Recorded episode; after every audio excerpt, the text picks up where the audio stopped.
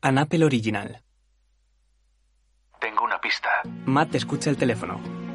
sobre el asesinato de mi hermana Penny, Hilde mira a su padre y escucha atentamente. pero tenemos que hablarlo cara a cara. Matt y Bridget están sentados en la cama. ¿Tú estás seguro de esto? Sí, creo que es importante. Hilde llega a la prisión con sus padres. Entrega un papel a una guardia.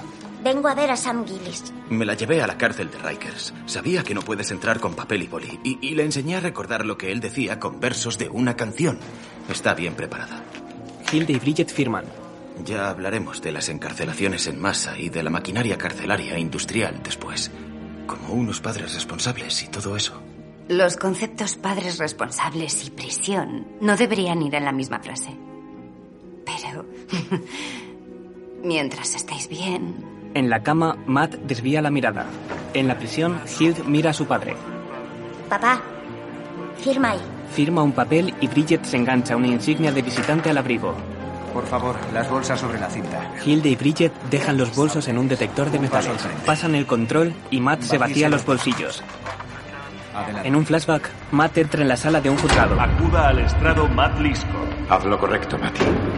Ve a un joven Sam Gillis vestido con un mono naranja. En prisión, Bridget nota que Matt está incómodo. ¿Estás bien? Sí. No sé, tal vez no haya sido buena idea. No quiero distraer a Hilde. Creo que voy a esperar en el coche. Espera, no. Matt, ¿qué haces? Matt vuelve a pasar por el detector de metales. Bridget se sienta al lado de Hilde en la sala de espera. ¿A dónde ha ido papá? Un funcionario se les acerca. Bridget Jensen, Sí. lo siento. Usted y su hija no pueden ver al recluso Gillis hoy. Oh, de acuerdo. Gracias por su tiempo. Espere, ¿por qué no? Está en aislamiento. Puso mi nombre en su lista de visitas de hoy. Está esperándome. Los presos no deciden su agenda, corazón, sino nosotros. Que tengan buen día. ¿Y usted? Espere, ¿qué ha hecho? Tiene que haber un error. No puedes hablarle así a un funcionario de prisiones. ¿Por qué Sam está en aislamiento? Venga, ya hablaremos. Mamá, Vamos al soy coche y periodista. ya lucubraremos. Se abre el diario forrado de cuero y un bolígrafo escribe sobre una página. Una producción de Paramount Television, Anonymous Content. Un papel se dobla en forma de mariposa. Debajo de una hoja de pino hay una foto de Penny Gillis. Un tubo de pastillas rueda sobre una página delante del dibujo de una bici. Sobre un anuario una nota anuncia. Aún no se ha acabado. ¿Quién más? Home Before Dark. Ponte el cinturón. Bridget sube al coche y se sienta al lado de Matt. ¿Vas a decirnos por qué te has ido de ese modo? Hilde escucha. Mira, no estoy dispuesta a jugar a esto. Te comportas igual que en Brooklyn con lo de Miriam. Esto no tiene nada que ver con ella. ¿Quién es Miriam? Nadie, cariño. No es nadie. Matt, Matt mira por el retrovisor. Maldita sea. Detiene el coche a un lado de la carretera. Hilde observa el coche de policía por la ventana trasera. Se detiene detrás de ellos y Hilde alza las cejas. Frank sale del coche. Se detiene brevemente al lado de la ventana de Hilde y la chica recuerda el coche aparcado delante de la casa por la noche. Hilde se encoge en el asiento. Frank, Teniente Briggs, lleváis matrícula de otro estado. Debéis registrar el vehículo aquí en Washington o os caerá una multa. es un traslado temporal, agente. Aún así, tenéis que inscribiros aquí si vais a residir más de tres meses. ¿os conocéis de algo? No te preocupes, Frank. No he venido a dar problemas. ¿Seguro? Las últimas dos décadas habían sido muy tranquilas y agradables. Y ahora tu hija habla de homicidios que no son homicidios y la gente está empezando a hablar. Dime, teniente, ¿el forense está haciéndole la autopsia a Penny Gillis? Penny resbaló y se rompió el cuello. No van a hacerle la autopsia. Sale del bolsillo del contribuyente. Ningún policía va a ir detrás de un fantasma. No es su trabajo. Hilde observa la pistola de Frank. Es una advertencia. ¿Entendido? Si vuelvo a ver esta matrícula, te pongo una multa. Hilde mira a Frank, que regresa al coche de policía. Matt niega con la cabeza y Bridget observa a su marido. ¿Qué es lo que ha pasado? Ese señor nos ha estado espiando frente a nuestra casa por las noches. Matt frunce el ceño y Frank se aleja en el coche. No te preocupes. No pasa nada. De noche, Hilde está sentada en su cama y escribe en el portátil un mensaje para Sam Gillis. Gracias por contactar conmigo en JPI. Nos vemos mañana, Sam. Hilde apaga el ordenador y lo guarda bajo la cama. Se tumba bajo las sábanas e Izzy apaga una lámpara en la mesilla de noche.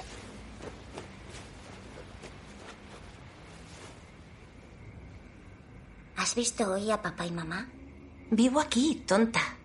No, me refiero a si notaste que nos fuimos juntos y volvimos por separado. Papá está triste. Este es su pueblo. Es un lugar muy extraño, como de película de terror. Ah, que sí, pero no de esas pelis de miedo que tienen un fantasma o un payaso malo, sino de esas en las que hay una explicación para todas las cosas raras que pasan. Ya, como un asesino en serie. Por lo menos a eso se les puede atrapar. Hilde mira hacia el techo boca arriba. No creerás que mamá y papá se vayan a divorciar.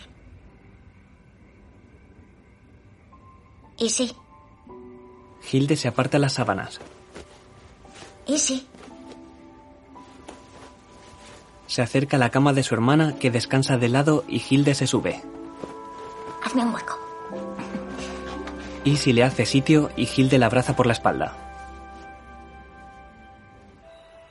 Más tarde, un columpio se balancea en la oscuridad de la noche.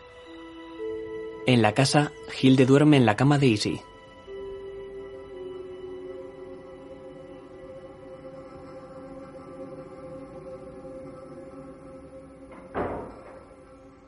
Hilde abre los ojos y mira a su alrededor. Se levanta. Está sola en la habitación. ¿Y sí? Hilde sale de la cama. Fuera, Izzy se aleja del porche con un abrigo. En el bosque, Hilde observa entre los árboles. Baja por una pendiente y se detiene. Mira hacia adelante. Delante de ella está la cabaña. Hilde se esconde detrás de un árbol y observa.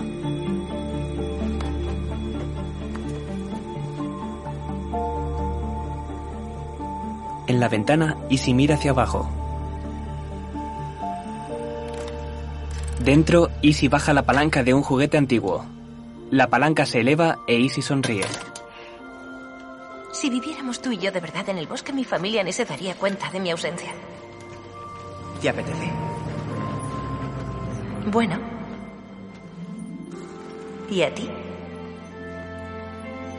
Bueno. Levanta un farol y contempla el interior de la cabaña abandonada.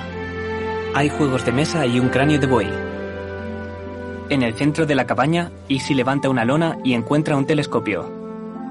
Lo observa y sigue investigando. Inclina la cabeza y encuentra un pequeño charco. En el bosque, Hilde se aleja. De día, en la escuela, Hilde, Spoon y Donnie entran en la biblioteca. Entonces, con esto de JPay se puede llamar a los presos. pues, Sí, es como un FaceTime para reclusos. Ah. Silencio. ¿Puede poner esto en publicaciones? ¿Puede poner esto en publicaciones? La mujer recoge los ejemplares de Crónicas de la Hora Mágica y frunce el ceño. Mira a Hilde. Para vosotros, lo de Penny y Richie Five son novedades, pero no para nosotros. Yo estaba aquí cuando desapareció. Nos destrozó. La próxima vez que escriba sobre ello, recuérdalo. Sí, señora. El grupo se aleja. En un ordenador de la biblioteca, Hilde sostiene una tarjeta bancaria y escribe un número. Le devuelve la tarjeta a Donnie y entra en la web de JPay. Se abre un chat. En la pantalla, Sam Gillis, un hombre de mediana edad con coleta, la mira. Sam Gillis, soy Hilde Lisco, redactora jefe del Crónicas. Este es Spoon y este es Donnie. Mis reporteros. No sé si debería. Podría meterme en un apuro muy gordo. Siento mucho lo de su hermana. Pero creo que su muerte no fue un accidente. Yo tampoco. Pues los demás sí lo creen. Por eso, si quiere averiguar quién la mató, La bibliotecaria hace una llamada. somos su única ayuda. Hola, directora Collins. Cielo, será mejor que vengas. Vale, ma, voy ahora mismo. Algunos estudiantes se acercan a Hilde. Oiga, sé que nos ve demasiado jóvenes, pero por eso podemos ayudar. Pasamos desapercibidos. Hilde desvía la mirada y se acerca a la pantalla. ¿Sabe de alguien que pudiera tener un móvil para matar a su hermana? Puede confiar en nosotros. Creo que tengo una idea. Pero no puedo hablar por teléfono. Un guardia se le acerca. Controlan todas mis llamadas. Disculpad. Kim entra. Quitad eso. Kimi, ¿Kimi? Kim cuelga la videollamada. Todos fuera, vamos. Más tarde. Primero, informas de que un accidente es un homicidio y ahora traes a un criminal juzgado al colegio. Pero probablemente inocente. Pues no es lo que opinan los padres. Se estarán preguntando por qué sus hijos han visto hoy a un asesino en el colegio. ¿Tú qué harías en mi situación? Querría saber la verdad sobre lo que le pasó a mi amigo, Richie Five. Era amigo suyo. Kim niega con la cabeza. Hilde, en este pueblo nadie cree en la inocencia de San Gillis. ¿Y usted? Kim se endereza y asiente con tristeza. ¿Sería posible que yo... Mm. No. Sea lo que sea, las respuestas no. Entendido. Hilde se levanta de la silla delante del escritorio de la directora y se va. Kim la sigue con la mirada. Izzy baja unas escaleras. Sí, espera. Invades mi espacio personal. Lo siento. Y siento también lo del bosque. Eso espero. Puedo explicarlo. A ver con qué me sales. Con seis años me mordió un perro. Mira la cicatriz. ¿La ves? ¿Esa pequeñez? Bueno, ahora es pequeña, pero mi cara también lo era, así que era más grande. Sabes, no me acaban de salir los cálculos, pero vale. ¿Qué perro era? ¿Qué? Ya me has oído. Un caniche. ¿Miniatura o normal? ¿Qué? Pues que si era un caniche mini de los que no abultan nada, o si era un caniche normal. Escucha, volví, pero ya te había sido. Está bien. Te perdono. Izzy se aleja. Pero quiero saber qué clase de caniche era. Sonríe. Ethan se queda observándola detrás de ella. En la residencia, Sylvester dobla un cuadrado de papel. Matt lo observa por una ventana. Oh. Se le cae el papel y Matt entra deprisa. Eh, eh, eh, eh, ya lo cojo yo. Ya está. No estoy inválido, Frankie. Soy Matt, papá. Matt ahora vive en Nueva York. No me llama desde hace... mm, 11 meses. Sylvester levanta la mirada del papel. No. 11 meses y tres días. Matt parpadea con el ceño fruncido. Le sacude ligeramente el hombro. Pues ahora estoy aquí. Así es como acabé en este lugar.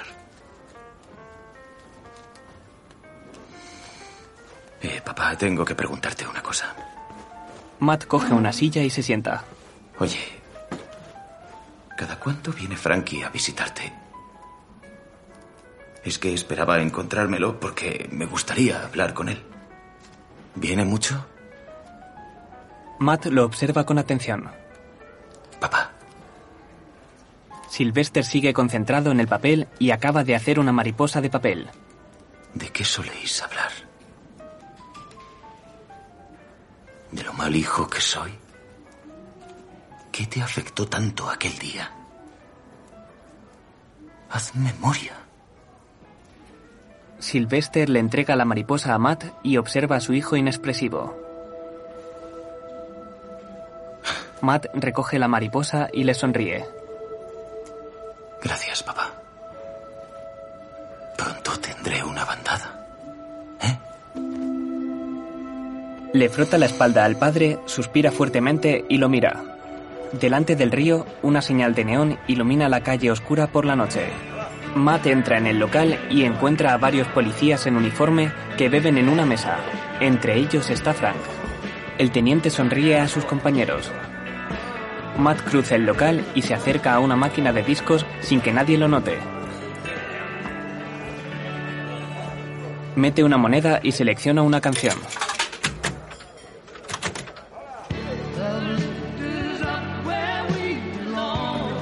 En su mesa, Frank hace una mueca y mira hacia un lado. Observa a Matt que se aparta de la máquina y se acerca a la barra. Matt golpetea la barra y se inclina hacia adelante. Hola, un whisky, por favor. Disculpad un segundo. Con una botella de cerveza en la mano, Frank se levanta y se acerca a Matt. Se sienta a su lado mientras el camarero le sirve un vaso de whisky. Odio esta canción. ¿Sí? No jodas. Frank desvía la mirada y niega con la cabeza. Matt se gira hacia él. Escucha, tío. Nos conocemos desde que teníamos... ¿Cuánto? ¿Cinco años? Sí, ya han pasado algunas décadas, ¿eh? Nadie tiene la culpa. Un colega de la cárcel me avisó de que ibas a contactar con Sam. Así supiste dónde pararme con el coche.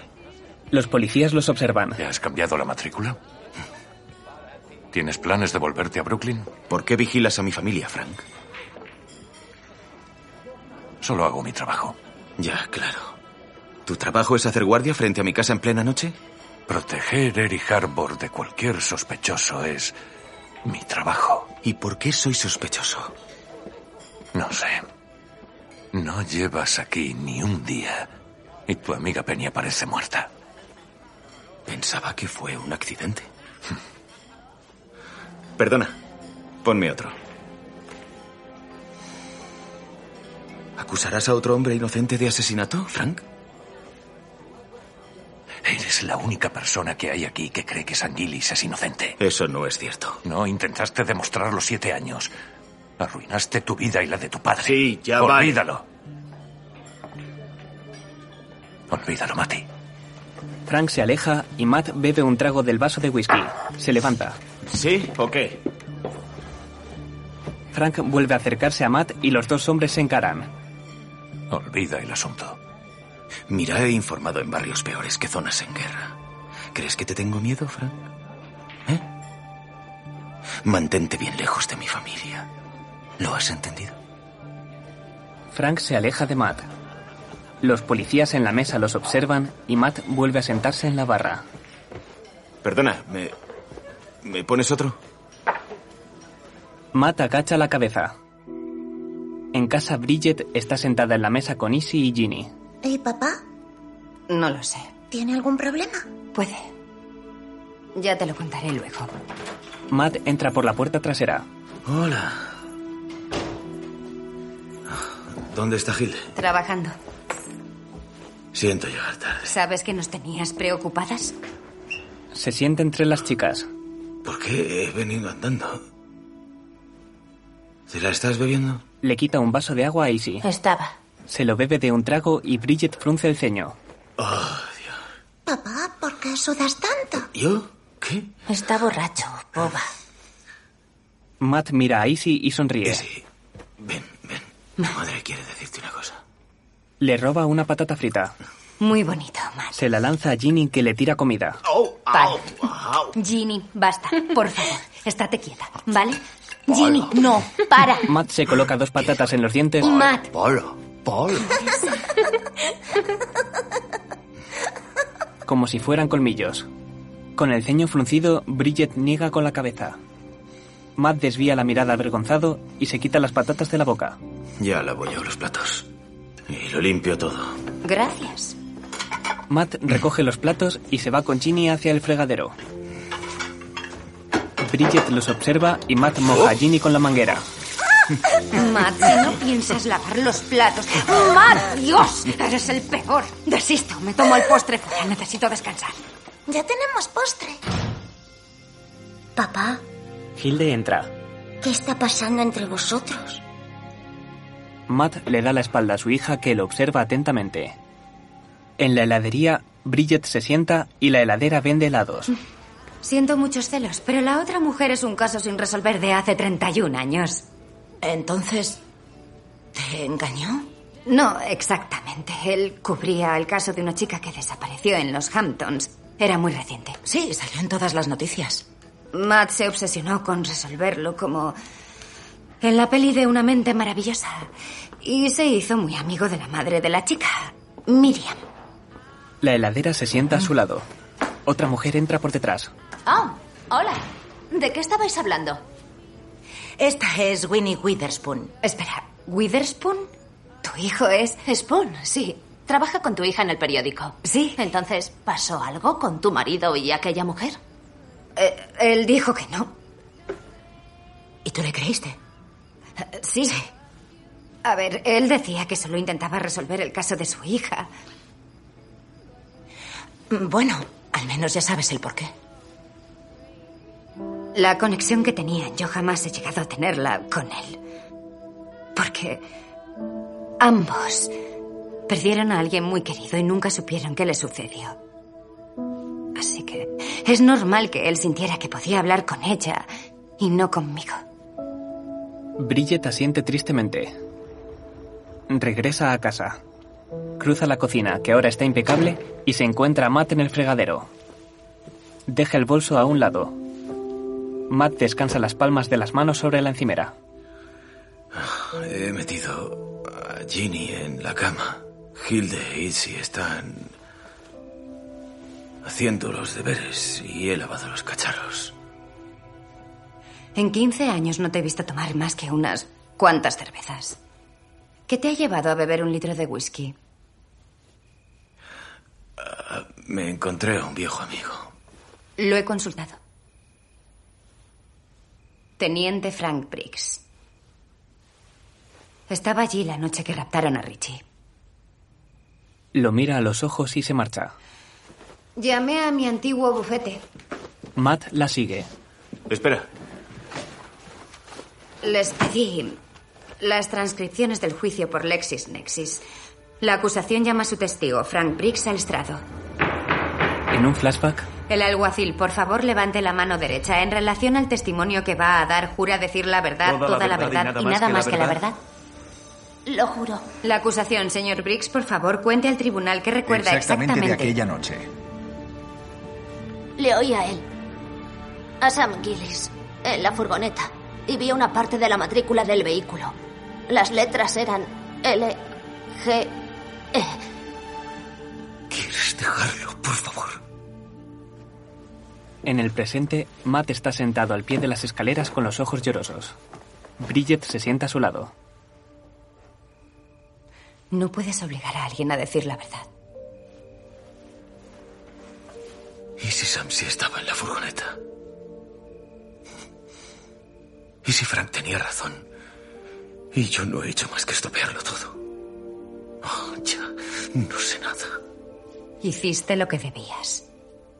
Dijiste la verdad, tu verdad. Eso siempre es lo correcto. Ya, pues no evitó que un hombre inocente fuese a la cárcel el resto de su vida. No fue culpa tuya. Solo eras un niño. Matt niega con la cabeza. En la cabaña, Izzy mira por el telescopio debajo de un tragaluz. Alguien se ha dejado aquí un telescopio. Sonríe a Ethan. Madre mía, qué pasada. Eh, debo decirte una cosa. Izzy se gira para mirarlo con las manos en los bolsillos. Era un caniche mini. El perro que me mordió de crío. Era un caniche raquítico, como un osito de peluche. ¿Y sabes qué? Que además no era un mini caniche, sino un micro caniche. Y se llamaba Bebé. No. Venga ya. Venga, vamos. Al fin tenemos redacción, un sitio donde poner el equipo. Espera, ¿de dónde has sacado esto? De mi garaje. Mi padre compra casi todas sus cosas en internet. Se habrá gastado mi reserva para la universidad ¿eh? en esto. Y sí, a Bebé le ponían un jersey cuando fuera hacía mucho frío. Por lo demás era un fiera. Izzy intenta reprimirse la risa y se aparta el pelo ondulado de la cara. Ethan deja de sonreír. Izzy toca la solapa de la chaqueta de Ethan. Se acercan y se sonríen. Hilde y sus amigos entran.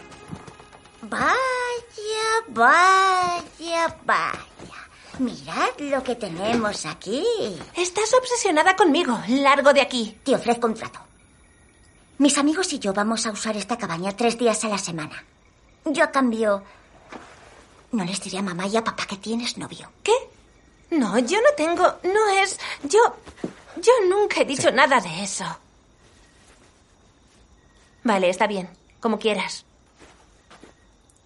Vale. Izzy mira a Ethan. Habrá que irse de aquí, si no quieres estar con estos flipados. Gracias. Hilde se despide de la pareja. De día en la cocina, Bridget casca un huevo sobre un vaso alto. Añade salsa picante y llena casi todo el vaso de zumo. Le añade una cucharada de polvo verde y mezcla el brebaje. Arriba, coloca el vaso en la mesilla de noche al lado de Matt. Matt abre los ojos con dificultad y los entrecierra. Oh, ¿Qué es eso? Dios mío. Dios mío. Siento que me voy a morir. Bien, pues antes de hacerlo, deberías bajar a hablar con tu hija. Está preocupada por ti. Bridget se inclina. Ay, Dios, lo voy a hacer, pero Le da un beso. ahora das asco. Eh, yo también te quiero. Matt hace una mueca y mira la bebida en la mesilla. Venga. Se impulsa y se levanta. Abajo, Hilde abre las puertas del despacho. No hay nadie. Se acerca al escritorio y se sienta. Encuentra una libreta con algunos garabatos y fragmentos tachados. Ve que su padre se acerca y deja la libreta a un lado. ¿Qué haces escribiendo? ¿Dónde está el ordenador? Iba a jugar a una cosa. Bueno, a hacer un crucigrama. Ya, vale, para con el sacapuntas, ¿quieres? No estaba con eso. Lo decíamos cuando trabajaba en el periódico. Significaba... Que deje de vaguear con los lápices y los cuadernos y empiece a escribir algo de una vez. Ya lo sé, me lo contaste. Sigo intentando darte lecciones. ¿Lo echas de menos? ¿El qué, Brooklyn? No. Escribir. Ser periodista. De brazos cruzados, Matt niega con la cabeza. No. No. eh, ¿Te preparo el desayuno? Hilde le sonríe ligeramente. Sí, vale. Ahora mismo voy. Matt se aleja y Hilde encuentra una mariposa de papel en el cubo de basura al lado de otra mariposa desdoblada. En un flashback, Sylvester le muestra una mariposa de papel a Hilde. Eh, Hilde, mira esto. Mira lo que hace el abuelo. Vuela como una mariposa. La desdobla y crea una abeja con el mismo papel. Pica como una abeja. Lo sé, abuelo Mohamed Ali. Oh, Déjate de Mohamed Ali. Hablo de ti, hija. La niña más fuerte que he conocido. La pequeña Hilde observa la abeja de papel y Sylvester sonríe. En el despacho, Hilde saca la mariposa desdoblada de la papelera y le da forma de abeja.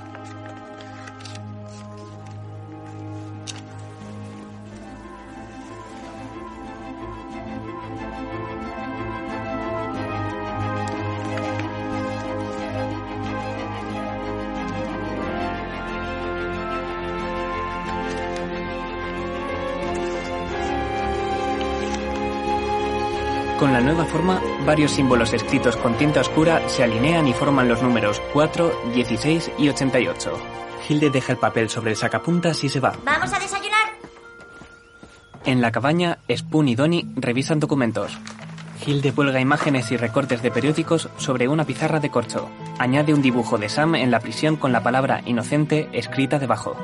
Hilde observa el dibujo al lado de un artículo antiguo donde aparece Richie. Esperad. Chicos, cuando hablamos con Sam, dijo que no podía decirnos quién mató a Penny porque controlaban sus llamadas. Spoon y Donnie la observan inexpresivos. Eh, ¿Esperas que digamos algo? ¿Crees que sabemos algo que en realidad no sabemos? Pensadlo bien. ¿A quién se refería? Oye, sigo sin entender nada. ¿Quién controla las llamadas en prisión? La gente que trabaja allí. Exacto, sí. Así que, ¿y si Sam sospecha de alguien de la cárcel y por eso tiene miedo de hablar con nosotros? Hilde baja la mirada. ¿Y si aquel funcionario tan raro le puso en aislamiento? Debemos investigarle. ¿Y cómo quieres que averigüemos quién es? Esperad. Yo le vi.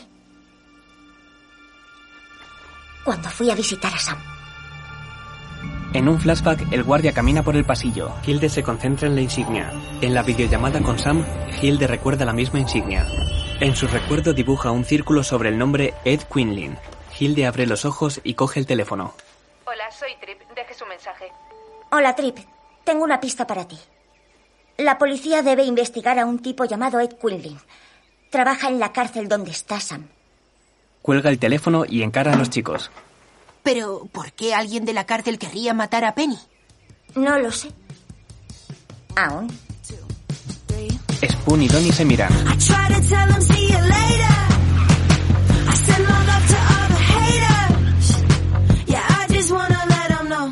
'em Hilde monta en bici por el aparcamiento de la comisaría de policía. Encuentra a Trip al lado de un coche patrulla. ¿Qué te propones? Interrogar a Ed Quinlin. Es allí donde vas, ¿verdad? Tienes nueve años. Y medio casi. He estado en muchos escenarios de crímenes. No hablamos de un cadáver, sino de un asesino. Interesante. ¿Ya es una investigación oficial por asesinato? Hilde, guarda ya esa libreta. Hilde entrecierra los ojos. La gente tiene derecho a saber que la muerte de Penny Gillis está siendo investigada. No es cierto. ¿Vale? Oficialmente. Pues la gente tiene derecho a saberlo.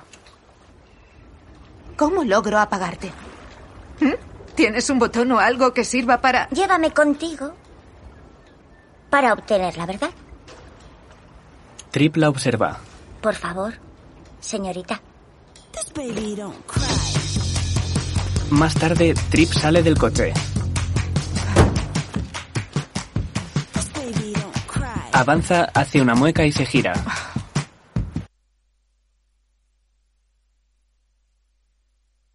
Sigilde sale.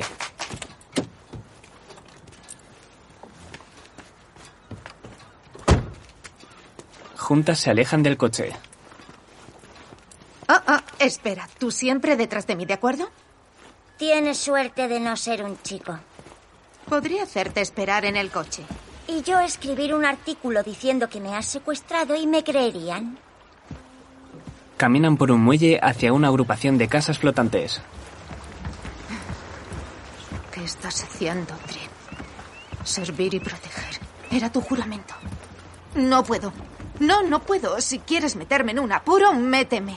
Pero no voy a llevar a una cría a interrogar a un asesino. Vamos, escóndete ahí. Hilde se esconde detrás de una caja cubierta con redes y boyas. Trip se acerca a la puerta de cristal de una casa flotante. Hilde mira hacia atrás. Hilde se acerca a la parte trasera de la casa. Señor Quinlin, policía de Holmes. Vengo a hacerle unas preguntas. ¿Hola? ¿Hay alguien en casa? Hilde encuentra una ventana abierta. Desde dentro, un par de cortinas delante de la puerta dificultan la visibilidad del exterior. Hilde queda reflejada en un espejo circular cuando entra por la ventana. Hilde saca la cabeza por una esquina y mira la puerta. Detrás de las cortinas, Trip atisba movimiento dentro. Hilde entra en una pequeña cocina y ojea una pila de cartas en una cesta. ¡Hilde! ¡No, no, no! Trip da la vuelta a la casa. ¡Hilde! En la mesa de la cocina, Hilde analiza un recibo. Se aleja y abre un cajón. Fuera, Trip corre por el estrecho muelle alrededor de la casa. Hilde se agacha delante del fregadero y abre los armarios de debajo. En la cocina, Hilde camina lentamente.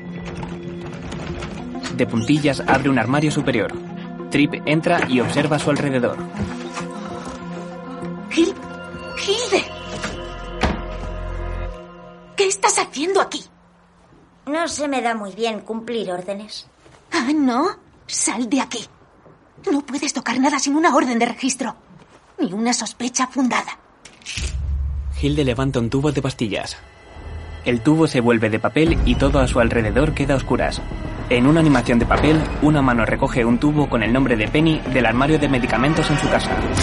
El guardia encuentra a Penny Gillis delante de las escaleras del sótano y la empuja. En casa, Hill describe en el portátil. Para la mayoría de habitantes de Erie Harbor, Penny Gillis no era más que la hermana del hombre del saco. Pero Penny era más que una hermana. Era una buena persona. Y fue la única que no se rió de mí cuando le dije que soy reportera. Penny fue marginada, solo porque habría hecho lo que fuera por ayudar a su hermano. En el patio de la prisión, un guardia se acerca a Sam. El director ha pedido verte. Sam coloca las manos detrás de la cabeza y observa a Trip que esposa a Ed Quinlin y se lo lleva. Le dijeron a Penny que si no llevaba droga o dinero, se asegurarían de que Sam no sobreviviera en la cárcel. Sam y Quinlin se miran brevemente. El guardia gira a Sam y lo esposa. Trip acompaña a Quinlin por unas escaleras. En un flashback, Hilde abre un armario de medicamentos lleno de tubos de pastillas. Hilde, Spoon y Donnie abren una puerta y miran hacia el sótano. Apaga la luz de la escalera. Ojalá todos los misterios tuvieran solución. Pero en el caso de Richie Five, su caso está muy lejos de cerrarse. Aprendí de Penny que nunca Matt está sentado en su escritorio. hay que tirar la toalla con nuestros seres queridos. Matt afila un lápiz y encuentra la abeja de papel que Hilde colocó sobre el sacapuntas. Entrecierra los ojos ante los tres números y mira hacia arriba. Sube corriendo por las escaleras hacia el ático. Se agacha ante la caja fuerte y gira la cerradura siguiendo el código de números.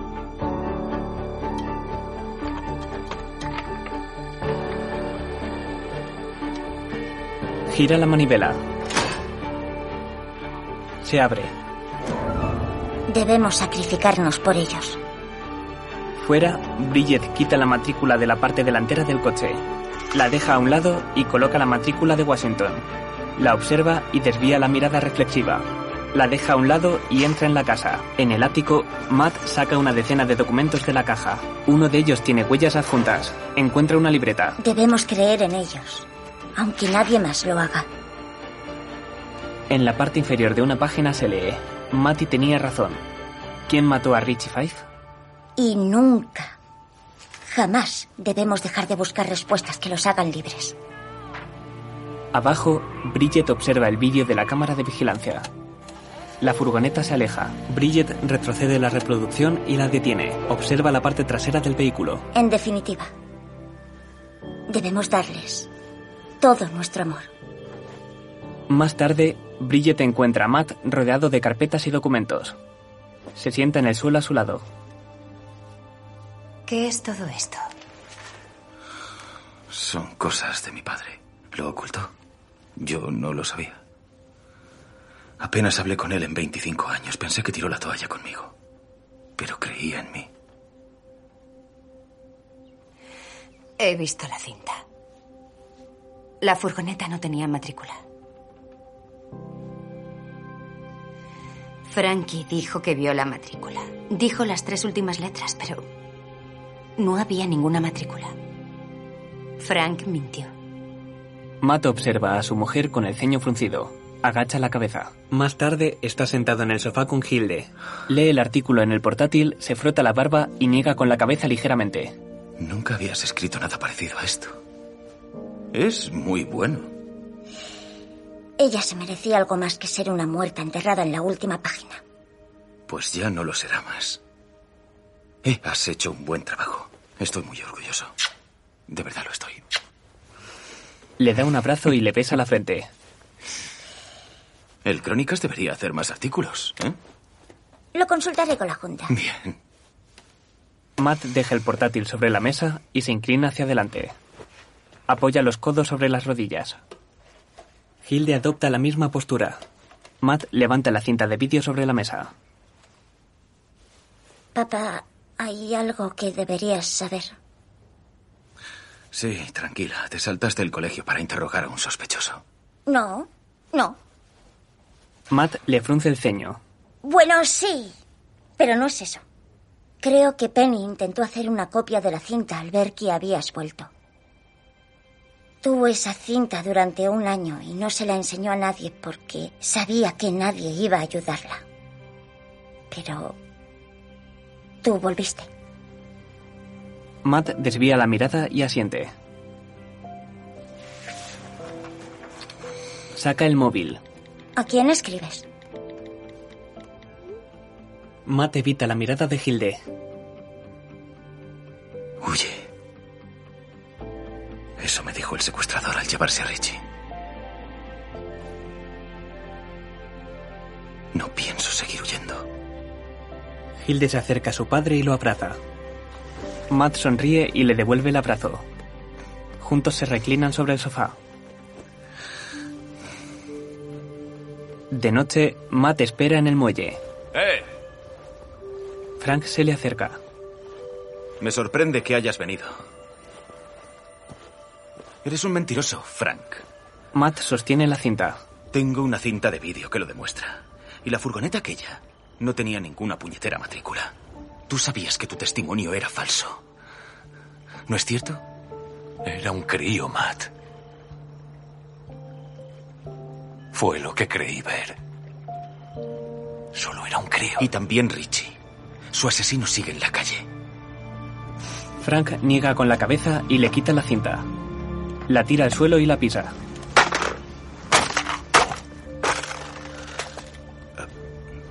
Es una copia, imbécil. Pensé que querrías verla. Frank lo mira y niega con la cabeza. Eres un embustero, Frank. Y muy pronto todo el mundo lo sabrá. Frank se gira y lo arremete con el puño. Matt se tambalea hacia atrás y se acerca una mano a la cara. Le devuelve el golpe y los dos hombres se pelean. Frank tira a Matt al suelo y juntos dan vueltas. Frank consigue colocarse encima y le da otro puñetazo. Dirigido por Rosemary Rodríguez. Escrito por Ann Cherkis. Creado por Dana Fox y Dara Resnick. Inspirada en investigaciones reales de una joven periodista de 9 años de edad. Productores ejecutivos Dana Fox, Dara Resnick, Joy Gorman Wetters, John M. Chu, Rosemary Rodríguez, Garrett Lerner, Russell Friend y Charlene Martin. Producido por Bonnie R. Benwick.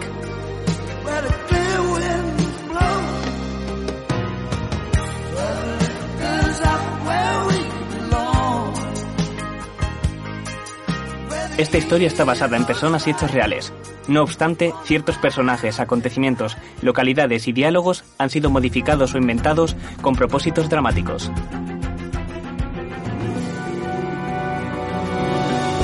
Con respecto a dicha modificación o invención, cualquier parecido con el nombre, la personalidad o la historia de cualquier persona, producto o entidad, o cualquier acontecimiento se ha hecho con propósitos dramáticos y ha sido involuntaria.